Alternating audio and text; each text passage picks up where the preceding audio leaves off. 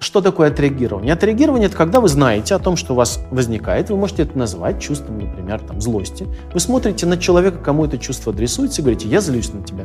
То есть тот объем возбуждения, который сейчас возникает в этом контакте, вы размещаете прямо в этом разговоре. Очевидный плюс в том, что вы а, адекватно и прямо распоряжаетесь этим чувством в контакте. И в этом есть очевидный минус.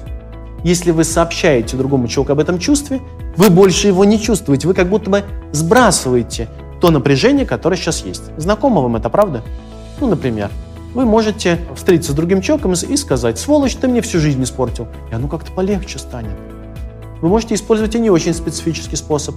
Ну, например, а, выбрать одну из компаний, которые предоставляют а, возможность распорядиться своим чувством на уровне отреагирования.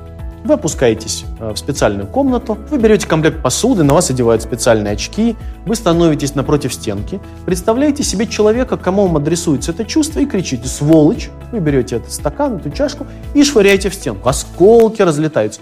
И на душе как-то легче становится. Ключевое слово «легче». В этот момент вы не приближаетесь к удовлетворению, вы избавляетесь от напряжения, которое есть. Это уже неплохо, или, например, вы идете в тренажерный зал, берете боксерскую грушу и начинаете ее молотить. И легче опять становится. Напряжение становится меньше, но удовлетворение не наступает. Поэтому, э, если вы хотите не болеть, отреагирование – это неплохой способ, но не конечный. Э, дефект его главный заключается в том, что вы не осознаете э, значительной части вашей жизни. И способ, о котором я хочу поговорить специально, называется переживание. Переживание – это довольно сложный комплексный процесс, в котором вы используете а, всю ценность чувства, которое возникает в той или иной ситуации. Другими словами, у вас возникает чувство к очень конкретному человеку, либо группе людей, с которыми вы находитесь в контакте. Прямо сейчас, либо периодически находитесь в контакте. Но чувство может возникать, кстати, и к людям, которых вы только представляете. Например, вы представляете каких-то людей, уже чувствуете страх – или представляете одного каучука и уже чувствуете стыд. Мы на самом деле существа, питающиеся образами. На самом деле мы, когда встречаемся с другим человеком, мы контактируем ведь не с ним самим, а с образом этого человека. Итак, сталкиваетесь вы с какими-то чувствами. Вместо того, чтобы взять это чувство, выбросить в контакт, вы задаете себе вопрос. Стоп, Игорь, я когда чувствую сейчас страх, что я хочу в этот момент? Во-первых, что я хочу сказать этому человеку? Во-вторых, что я хочу вообще сейчас получить от этой ситуации. И если в тот момент, когда я не даю возможность этому чувству прямо сейчас разрядиться, я снова оказываюсь в ситуации фрустрации.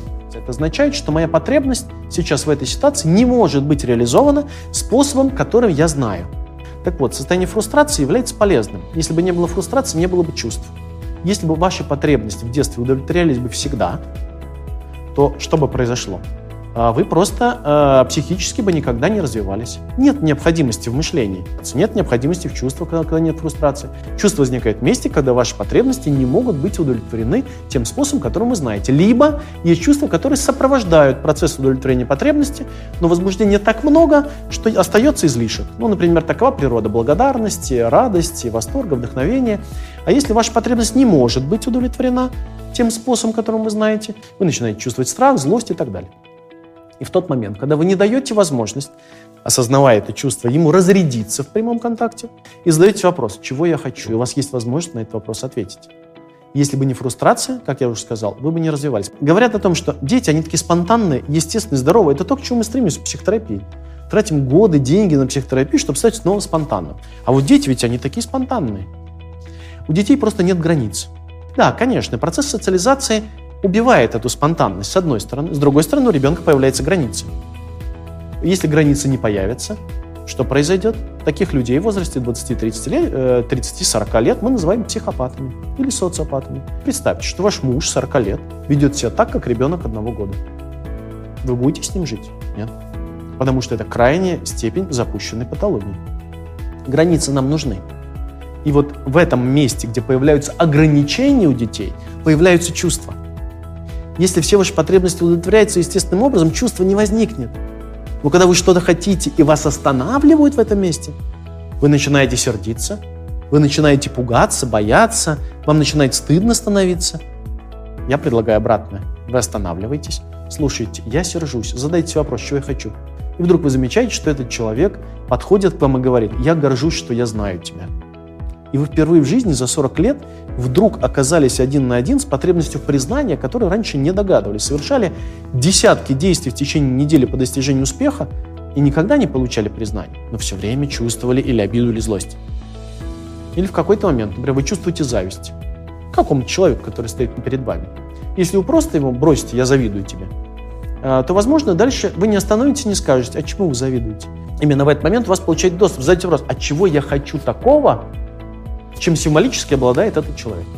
Вы снова оказываетесь в зоне э, места, где вы можете осознать свою потребность. Замечайте, насколько более богатая ситуация здесь может возникнуть. Вот это имеет отношение к переживанию. То есть важно не, то, не только и не столько сказать другому человеку о чувстве своем, сколько остановиться и заметить, когда я чувствую это чувство в контакте с этим человеком, что со мной происходит, чего я хочу, как я отношусь к этому, тоже немаловажно. Ну, например, когда вы э, хотите сказать другому человеку о злости, не говорите. Но когда останавливаете, говорите, так, я злюсь на этого человека, но не могу сказать, а что вас останавливает? И вы замечаете, например, стыд. Мне очень стыдно сказать ему. И вот эта связь, я не говорю о злости, поскольку мне стыдно, является ключевой. Потому что вы можете сколько угодно бороться за свое право выразить свою злость, но если фокус контакта не появится переживание стыда, вы не сможете говорить о своей злости. Либо только крикнуть, пукнуть в воздух, сказать, я злюсь на тебя и убежать. И в этом не будет никакого полезного эффекта. Но в тот момент, когда вы заметите, что вы злитесь, вы зададитесь вопрос, а что же про, э, злитесь, вы зададите вопрос, что со мной происходит, ответьте, мне стыдно. А что же происходит, что, что, что делает меня таким э, застыженным самим же собой? И вдруг вы заметите, например, что вы придаете какую-то свою ценность. Либо, например, вы очень нуждаетесь в признании этого человека, но если скажете о злости, он развернется и убежит. И это для вашего развития имеет гораздо больше, более важное значение. Поэтому мой вам совет. В тот момент, когда вы замечаете какое-то чувство в вашем сердце, не спешите. Дайте возможность ему немножко побыть внутри, задайте себе вопрос. Что со мной происходит тогда, когда я испытываю чувство к этому человеку? Что я хочу от него? Что я ему хочу сказать? Простой фразой из пяти слов. Как правило, то, что вы хотите ему сказать, будет трансформацией ваших отношений. Итак, что вы хотите? Что вы хотите сказать этому человеку? И как вы относитесь к тому, что сейчас это чувство появляется в вашем контакте? Как только вы начинаете осознавать, ваша жизнь, конечно же, здесь усложняется, но у вас впервые появляется доступ к тому, что, возможно, вы хоронили от себя 5, 10, 15, 20, 40 лет. В этом и есть основная функция изменений, в этом и есть метод, который называется переживание.